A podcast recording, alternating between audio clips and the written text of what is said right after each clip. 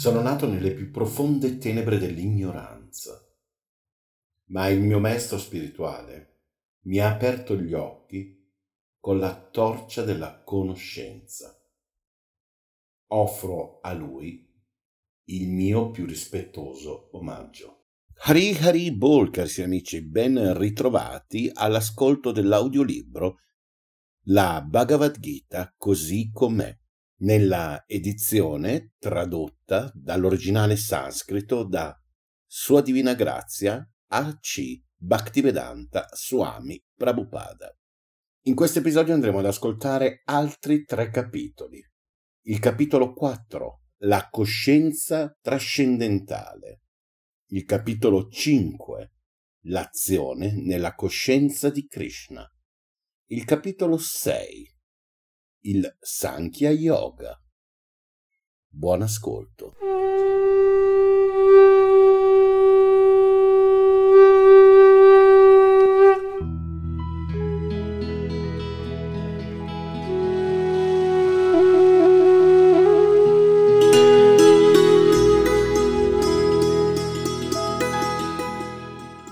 Edizione radiofonica integrale della Bhagavad Gita, tradotta dall'originale sanscrito da Srila Prabhupada e pubblicata in Italia dall'edizione Bhakti Vedanta.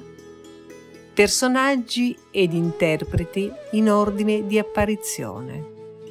Dhritarashtra, Gianni Bertolotto, Sanjaya, Riccardo Mantoni, Duryodan, Raffaele Farina, Arjuna, Fulvio Ricciardi, Krishna, Franco San Germano. Registrazione dei dialoghi Alberto Cavallo. Regia Lidia Costanzo. Rimasterizzazione ed editing digitale Lene Farmer una coproduzione edizioni Bhakti Vedanta, Radio Krishna Centrale, Lenny Land.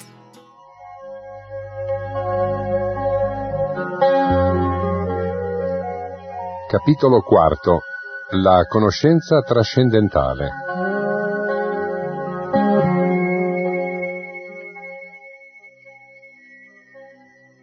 Il Signore Beato disse ho insegnato questa scienza immortale dello yoga a Vivasvan, il dio del sole, e Vivasvan l'ha insegnata a Manu, padre dell'umanità, e Manu a sua volta l'ha insegnata a Ikshvaku.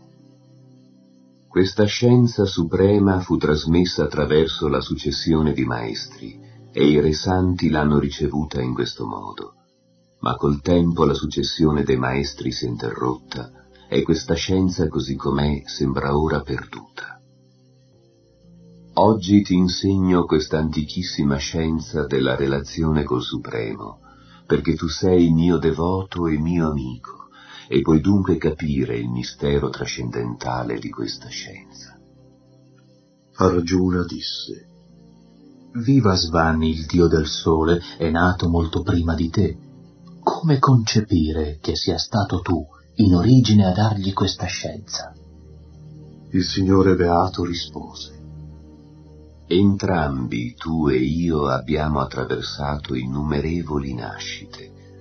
Io posso ricordarle tutte, ma tu no, o oh vincitore dei nemici. Sono non nato, e il mio corpo trascendentale non si deteriora mai.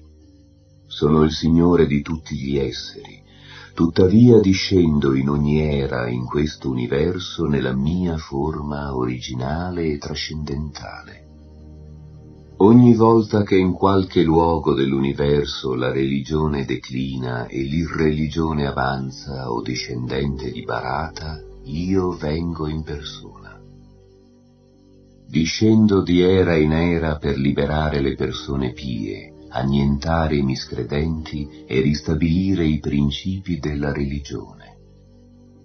O Arjuna, colui che conosce la natura trascendentale della mia apparizione e delle mie attività, non dovrà più rinascere nel mondo materiale quando lascia il corpo, ma raggiunge la mia dimora eterna. liberi dall'attaccamento, dalla paura e dalla collera, completamente assorti in me e cercando rifugio in me, numerosi sono coloro che in passato si purificarono imparando a conoscermi, e tutti svilupparono così un trascendentale amore per me.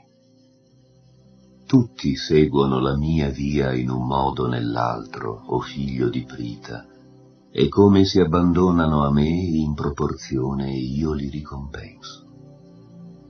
In questo mondo l'uomo aspira ai frutti dell'azione e per questo adora gli esseri celesti. Certamente quaggiù raccoglie in breve tempo il frutto del suo lavoro. Io ho creato le quattro divisioni della società secondo le tre influenze della natura materiale e le attività che esse impongono all'uomo. Ma sappi che sebbene io le abbia create, non agisco all'interno di esse perché sono immutabile. L'azione non mi contamina e io non aspiro ai frutti dell'azione. Colui che conosce questa verità su di me non si impiglia neppure lui nelle reazioni dell'attività interessata. Tutte le anime liberate del passato hanno agito con questa conoscenza. Perciò compi il tuo dovere seguendo il loro esempio. Anche l'uomo intelligente rimane perplesso quando si tratta di determinare ciò che è l'azione e ciò che è l'inazione. Ora ti insegnerò che cos'è l'azione e questa conoscenza ti libererà da ogni peccato. La natura intricata dell'azione è molto difficile da capire. Bisogna perciò distinguere bene tra l'azione, l'azione proibita e l'inazione. Colui che vede l'inazione nell'azione e l'azione nell'inazione si distingue per la sua intelligenza e sebbene impegnato in ogni sorta di attività si situa sul piano trascendentale. Colui che agisce libero da ogni desiderio di gratificazione dei sensi è considerato fermamente situato nella conoscenza. Di lui i saggi affermano che il fuoco della conoscenza perfetta ha ridotto in cenere le conseguenze dei suoi atti. Abbandonando ogni attaccamento al risultato dell'azione, sempre soddisfatto e indipendente, egli non compie azioni interessate, benché impegnato in ogni tipo di attività.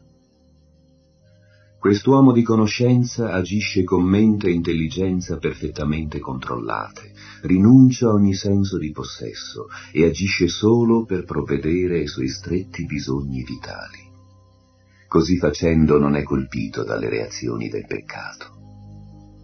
Colui che è libero dalla dualità e dall'invidia, equanime nel fallimento e nel successo, soddisfatto di ciò che gli giunge naturalmente, sebbene agisca, non rimane mai condizionato le azioni dell'uomo che non subisce le influenze della natura materiale ed è pienamente situato nella conoscenza trascendentale si fondono completamente nella trascendenza.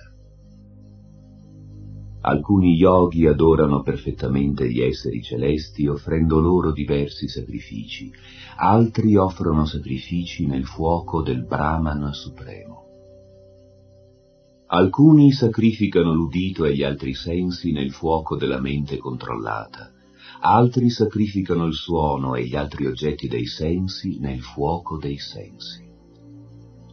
Coloro che desiderano raggiungere la realizzazione spirituale controllando la mente e i sensi offrono in sacrificio, nel fuoco della mente controllata, le attività dei sensi e il soffio vitale. Seguendo rigidi voti alcuni diventano illuminati dal sacrificio dei beni materiali e altri dal compimento di severe austerità, dalla pratica dello yoga in otto fasi o dallo studio dei Veda per acquisire la conoscenza trascendentale. Alcuni inoltre cercano l'estasi nel controllo del respiro e si esercitano a fondere il soffio espirato nel soffio inspirato e l'inverso giungono così a sospendere ogni respirazione e a conoscere l'estasi. Altri ancora, limitando il nutrimento, sacrificano il soffio espirato in se stesso. Coloro che conoscono lo scopo del sacrificio sono liberati dalle reazioni del peccato. Avendo gustato il nettare dei frutti del sacrificio, raggiungono l'atmosfera suprema ed eterna. O migliore dei Kuru, senza compiere sacrifici non si può vivere felici in questa vita, e che dire della prossima? Tutti questi sacrifici sono autorizzati dai Veda e sono concepiti secondo le diverse forme dell'azione. Sapendo questo otterrai la liberazione. O vincitore dei nemici, il sacrificio nella conoscenza è superiore al sacrificio dei beni materiali, poiché il sacrificio dell'azione culmina nella conoscenza trascendentale, o figlio di Brita cerca di conoscere la verità avvicinando un maestro spirituale, ponigli delle domande con sottomissione e servilo. L'anima realizzata può rivelarti la conoscenza perché ha visto la verità. E quando avrai appreso la verità da un'anima realizzata, non cadrai mai più nell'illusione, perché capirai che tutti gli esseri sono parte del Supremo, o in altre parole mi appartengono anche se tu fossi il più caduto dei peccatori, una volta salito sul vascello della conoscenza trascendentale supererai l'oceano della sofferenza. Simile al fuoco ardente che riduce il legno in cenere o argiuna, il fuoco della conoscenza riduce in cenere tutte le reazioni delle attività materiali. In questo mondo niente è così puro e sublime come la conoscenza trascendentale. Questa conoscenza è il frutto maturo di tutto il misticismo. Colui che è diventato maturo nella pratica del servizio di devozione gode in se stesso di questa conoscenza nel corso del tempo. L'uomo di fede, assorto nella conoscenza trascendentale e maestro dei sensi, conquista presto la suprema pace spirituale. Ma gli ignoranti e miscredenti che dubitano delle scritture rivelate non possono diventare coscienti di Dio. Per colui che dubita non c'è felicità né in questa vita né nella prossima. L'uomo che agisce nel servizio devozionale rinunciando ai frutti dell'azione e ha eliminato i dubbi con la conoscenza trascendentale è fermamente stabilito nel sé. Perciò non è legato dall'azione o conquistatore delle ricchezze. I dubbi che sono sorti nel tuo cuore a causa dell'ignoranza devono dunque essere troncati con l'arma della conoscenza. Armato dello yoga o barata, alzati e combatti.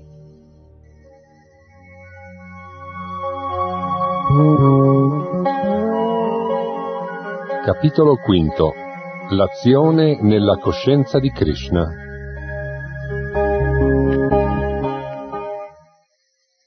Arjuna disse Krishna, tu prima mi chiedi di rinunciare all'azione, poi di agire con devozione. Dimmelo chiaramente, ti prego. Quale delle due vie è la migliore? Il Signore Beato disse La rinuncia all'azione e l'azione devozionale conducono entrambe alla liberazione, ma l'azione devozionale è più elevata. Colui che non disdegna né desidera i frutti delle sue attività è sempre situato nella rinuncia. Tale persona, libera dalla dualità, scioglie facilmente il legame materiale ed è completamente liberata, o Argiuna dalle braccia potenti. Solo l'ignorante sosterrà che il karma yoga e il servizio devozionale sono differenti dallo studio analitico del mondo materiale, il Sankhya, i veri eruditi affermano che seguendo perfettamente l'una o l'altra via si raggiunge lo stesso risultato. Colui che sa che il fine ottenuto con la ricerca filosofica è raggiungibile anche col servizio devozionale e vede così che la via della ricerca filosofica e la via del servizio devozionale sono sullo stesso piano, vede le cose così come sono. Chi rinuncia all'attività ma non si impegna nel servizio devozionale al Signore non può essere felice. Il saggio invece, impegnato nel servizio di devozione al Signore, raggiunge subito il Supremo. Colui che agisce con devozione, l'anima pura, maestro dei sensi e della mente, è caro a tutti e tutti sono cari a lui. Sebbene sia sempre attivo, non è mai condizionato. L'uomo che è situato in una coscienza divina, sebbene veda, ascolti, tocchi, senta, mangi, si muova, dorma e respiri, sa dentro di sé di non essere in realtà l'autore delle proprie azioni. Quando parla, evacua, accetta, apre o chiude gli occhi, è sempre consapevole che soltanto i sensi materiali sono impegnati con i loro oggetti e che lui non ha alcun legame con queste azioni. Colui che compie il suo dovere senza attaccamento, offrendone i frutti al Signore Supremo, non è toccato dal peccato come la foglia del loto non è toccata dall'acqua. Spezzando ogni attaccamento, gli yogi agiscono col corpo, la mente, l'intelligenza e perfino con i sensi solo al fine di purificarsi. L'anima fermamente devota raggiunge la pace perfetta perché mi offre il risultato di tutte le sue attività, mentre una persona che non è in unione col divino ed è avida dei frutti del proprio lavoro rimane condizionata. Quando l'anima incarnata domina la sua natura inferiore e rinuncia con la mente a ogni azione, vive felice nella città dalle nove porte, il corpo materiale e non compie né causa alcuna azione. L'anima incarnata, maestra della città del corpo, non genera alcuna attività, non induce gli altri ad agire né crea i frutti dell'azione. Tutto ciò è opera delle influenze della natura materiale. Il Signore Supremo non è mai responsabile delle azioni buone o cattive di qualcuno, ma gli esseri incarnati rimangono confusi perché l'ignoranza copre la loro vera conoscenza. Tuttavia, quando si è illuminati dalla conoscenza che distrugge l'ignoranza, questa conoscenza rivela ogni cosa come al sorgere del sole. Quando l'uomo ripone l'intelligenza, la mente, il proprio rifugio e la fede nel Supremo, la conoscenza completa lo libera da tutti i dubbi. Procede allora con passo sicuro sul sentiero della liberazione. L'umile saggio illuminato dalla vera conoscenza vede con occhio equanime il brahmana nobile ed erudito, la mucca, l'elefante, il cane e il mangiatore di cani. Coloro che hanno la mente sempre equanime hanno già vinto la nascita e la morte sono infallibili come il Brahman, perciò sono già situati nel Brahman. La persona che non si rallegra nell'ottenere ciò che è piacevole e non si lamenta nel subire ciò che è spiacevole, che ha l'intelligenza fissa sull'anima, che non conosce lo smarrimento e possiede la scienza di Dio, è già situata nella trascendenza. Questa persona errata non è attratta dal piacere materiale dei sensi o dagli oggetti esterni, ma è sempre in estasi perché gode del piacere interiore. La persona intelligente si tiene lontana dalle fonti della sofferenza che sono dovute al contatto dei sensi con la materia. O figlio di Kunti, questi piaceri hanno un inizio e una fine e l'uomo saggio non trae gioia da essi. Colui che prima di lasciare il corpo impara a resistere agli stimoli dei sensi materiali, a frenare gli impulsi nati dal desiderio e dalla collera, è ben situato ed è felice anche in questo mondo. Colui che è felice all'interno, che è attivo all'interno, che gioisce all'interno e il cui scopo è interiore è in realtà il mistico perfetto. È liberato nel Supremo e in ultimo raggiunge il Supremo.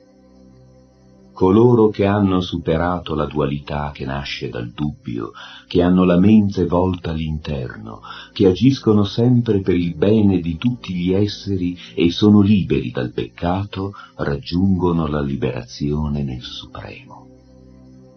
Coloro che sono liberi dalla collera e da ogni desiderio materiale, che sono realizzati, che sono maestri di sé e si sforzano costantemente di raggiungere la perfezione, sono certi della liberazione nel Supremo in un futuro molto vicino. Chiudendosi agli oggetti esterni dei sensi, con lo sguardo fisso tra le sopracciglia, trattenendo nelle narici l'aria ascendente e quella discendente, controllando così i sensi, la mente, l'intelligenza, lo spiritualista si libera dal desiderio, dalla paura e dalla collera. Chi rimane sempre in questa condizione è certamente liberato. Poiché i saggi mi conoscono come il fine ultimo di tutti i sacrifici e di tutte le austerità, come il Signore supremo di tutti i pianeti e di tutti gli esseri celesti, come l'amico e il benefattore di tutti gli esseri viventi, trovano il termine delle sofferenze materiali.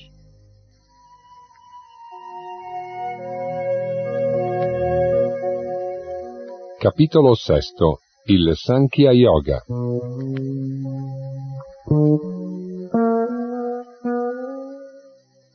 Il Signore Beato disse Colui che non è attaccato al frutto delle sue azioni e agisce con senso del dovere è nell'ordine di rinuncia ed è il vero mistico, non colui che non accende il fuoco e non compie alcuna azione. Ciò che si chiama rinuncia non è diverso dallo yoga, l'unione col Supremo, perché nessuno può diventare uno yogi se non rinuncia al desiderio della gratificazione dei sensi. Per il neofita che inizia la via dello yoga in otto fasi, l'azione è considerata il mezzo, mentre per colui che è già situato nello yoga l'abbandono di tutte le attività materiali è considerato il mezzo. Si dice che una persona è avanzata nello yoga quando, avendo rinunciato ad ogni desiderio materiale, non agisce per la gratificazione dei sensi né si impegna in attività interessate. L'uomo deve usare la propria mente per elevarsi, non per degradarsi. La mente può essere amica dell'anima condizionata come può esserle nemica. Per colui che ha conquistato la mente, la mente è la migliore amica, ma per colui che fallisce nell'intento, la mente diventa la peggiore nemica. Chi ha conquistato la mente e ottenuto così la pace ha già raggiunto l'anima suprema. Per lui la gioia e il dolore, il freddo e il caldo, l'onore e il disonore sono uguali. Si dice che una persona è situata nella realizzazione spirituale ed è chiamata yogi quando è pienamente soddisfatta grazie alla conoscenza e alla realizzazione acquisita. Tale persona è situata nella trascendenza e possiede il controllo di sé. Vede ogni cosa, la zolla di terra, il sasso e l'oro, con occhio equanime. Si dice che una persona è più elevata ancora quando vede tutti, l'onesto benefattore, l'amico e il nemico, l'invidioso, il virtuoso, il peccatore, l'indifferente e l'imparziale, con mente equanime. Lo spiritualista deve sempre cercare di concentrare la mente sull'anima suprema. Deve vivere da solo in un luogo appartato e controllare sempre la mente con attenzione deve essere libero da ogni desiderio e da ogni senso di possesso. Per praticare lo yoga occorre andare in un luogo appartato e preparare uno strato d'erba cuscia sul terreno, poi coprirlo con una pelle di daino e un panno di tessuto soffice. Il seggio non deve essere né troppo alto né troppo basso e deve trovarsi in un luogo sacro. Lo yogi deve sedersi immobile e praticare lo yoga controllando la mente e i sensi, purificando il cuore e fissando la mente su un unico punto. Bisogna tenere il corpo, il collo, la testa diritti e lo sguardo fisso sull'estremità del naso. così con la mente quieta e controllata, liberi dalla paura e dal desiderio sessuale, si deve meditare su di me nel cuore e fare di me lo scopo ultimo della vita. Così, praticando il controllo del corpo, della mente e dell'azione, lo spiritualista raggiunge il regno di Dio, la dimora di Krishna, ponendo fine alla sua esistenza materiale. Nessuno può diventare uno yogi o Arjuna se mangia troppo o troppo poco, se dorme troppo o troppo poco. Chi è moderato nel mangiare e nel dormire, nel lavoro e nel riposo può, con la pratica dello yoga, alleviare le sofferenze dell'esistenza materiale. Quando lo yogi giunge con la pratica dello yoga a regolare le attività della mente e libero da ogni desiderio materiale si situa nella trascendenza, si dice che ha raggiunto la perfezione dello yoga. Come una fiamma al riparo dal vento non oscilla, così lo spiritualista che controlla la mente rimane sempre fermo nella sua meditazione sull'anima suprema. La perfezione dello yoga o samadhi si raggiunge quando si sottrae la mente a ogni attività materiale con la pratica dello yoga. Così con la mente pura lo yogi è in grado di vedere il suo vero sé e gustare la gioia interiore. In questo stato sereno gode di una felicità trascendentale illimitata e gioisce attraverso i sensi spirituali. Raggiunta questa perfezione, non si allontana più dalla verità e comprende che non c'è nulla di più prezioso. In questa posizione non è più turbato neppure nelle peggiori difficoltà. Questa è la vera libertà da tutte le sofferenze sorte dal contatto con la materia. Si deve praticare lo yoga con una fede e una determinazione incrollabili, si devono abbandonare senza riserve tutti i desideri materiali generati dal falso ego e controllare con la mente tutti i sensi. Animato da una ferma convinzione, lo yogi deve elevarsi gradualmente, passo dopo passo, con l'intelligenza, fino a raggiungere la perfetta concentrazione e fissare la mente solo sull'anima suprema, senza pensare più ad altro. Ovunque la mente vaghi a causa della sua natura agitata e instabile, deve essere ricondotta sotto il controllo del sé spirituale. Lo yogi la cui mente è assorta in me conosce senza dubbio la felicità suprema. Grazie alla sua identità col Brahman, egli è liberato, la sua mente è serena, le sue passioni placate, ed egli è libero dal peccato. Situato nel sé spirituale, libero da ogni contaminazione materiale, lo yogi gode della felicità più alta in contatto con la coscienza suprema. Il vero yogi vede me in tutti gli esseri e tutti gli esseri in me.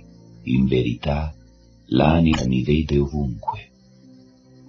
L'essere che mi vede ovunque e vede tutto in me non è mai separato da me come io non sono mai separato da lui. Lo yogi, sapendo che io e l'anima suprema situata in tutte le creature siamo uno, mi adora e dimora sempre in me. È uno yogi perfetto, Arjuna, colui che in relazione a se stesso vede la vera uguaglianza di tutti gli esseri, felici o infelici. Arjuna disse, Oh Madhusudana, non vedo come io possa mettere in pratica questo yoga che tu hai brevemente descritto, poiché la mente è agitata e instabile. La mente, o oh Krishna, è agitata, turbolenta, ostinata e molto forte. Dominarla mi sembra più difficile che controllare il vento. Il Signore Beato disse, o Arjuna dalle braccia potenti, è certamente difficile domare questa mente agitata, tuttavia è possibile, o oh figlio di Kunti, con una pratica costante e col distacco. Per chi non ha il controllo della mente, la realizzazione spirituale sarà un'impresa difficile, ma per colui che domina la mente e si sforza nel modo giusto, il successo è sicuro. Questa è la mia opinione. Arjuna disse, Qual è il destino di chi ha fede ma non persevera? Di chi intraprende la via della realizzazione spirituale ma poi l'abbandona, incapace di staccare la mente dal mondo, e non raggiunge quindi la perfezione spirituale. O Krishna dalle potenti braccia, lo yogi che si allontana dalla via della trascendenza, privo di ogni rifugio, non perisce forse come una nuvola dispersa. Questo è il mio dubbio, o Krishna. Ti prego, dissipalo completamente. Nessuno all'infuori di te può distruggere questo mio dubbio. Il Signore Beato disse, O figlio di Prita, per lo spiritualista che compie attività propizie non c'è distruzione né in questo mondo né nel mondo spirituale. Colui che fa del bene, amico mio, non è mai sopraffatto dal male. Dopo innumerevoli anni di godimento sui pianeti dei virtuosi, chi ha fallito nella via dello yoga nasce in una famiglia pia o in una famiglia ricca e aristocratica. Egli può anche rinascere in una famiglia di saggi spiritualisti. In realtà è raro in questo mondo ottenere una simile nascita con questa nascita egli ritrova la coscienza divina raggiunta nella vita precedente e cerca di fare ulteriori progressi per ottenere il completo successo, o figlio di Kuru. Grazie alla coscienza divina ottenuta nella sua vita precedente, egli è spontaneamente attratto dai principi dello yoga anche senza volerlo. Questo spiritualista che si sforza di raggiungere la perfezione dello yoga ha già superato tutti i riti delle scritture. Quando lo yogi, purificato da ogni contaminazione, si sforza sinceramente di fare ulteriori progressi, raggiungerà infine, dopo numerose vite di pratica, la meta suprema. Lo yogi è più elevato dell'asceta, del filosofo e dell'uomo che aspira ai frutti dell'azione. Perciò in ogni circostanza sii uno yogi, o Arjuna. E di tutti gli yogi, colui che con grande fede dimora sempre in me e mi adora, servendomi con un amore trascendentale, è il più intimamente legato a me ed è il più grande di tutti. Vandeham Sri Guru Sri Juta Padakamalam Sri Guram वैष्णवांश्च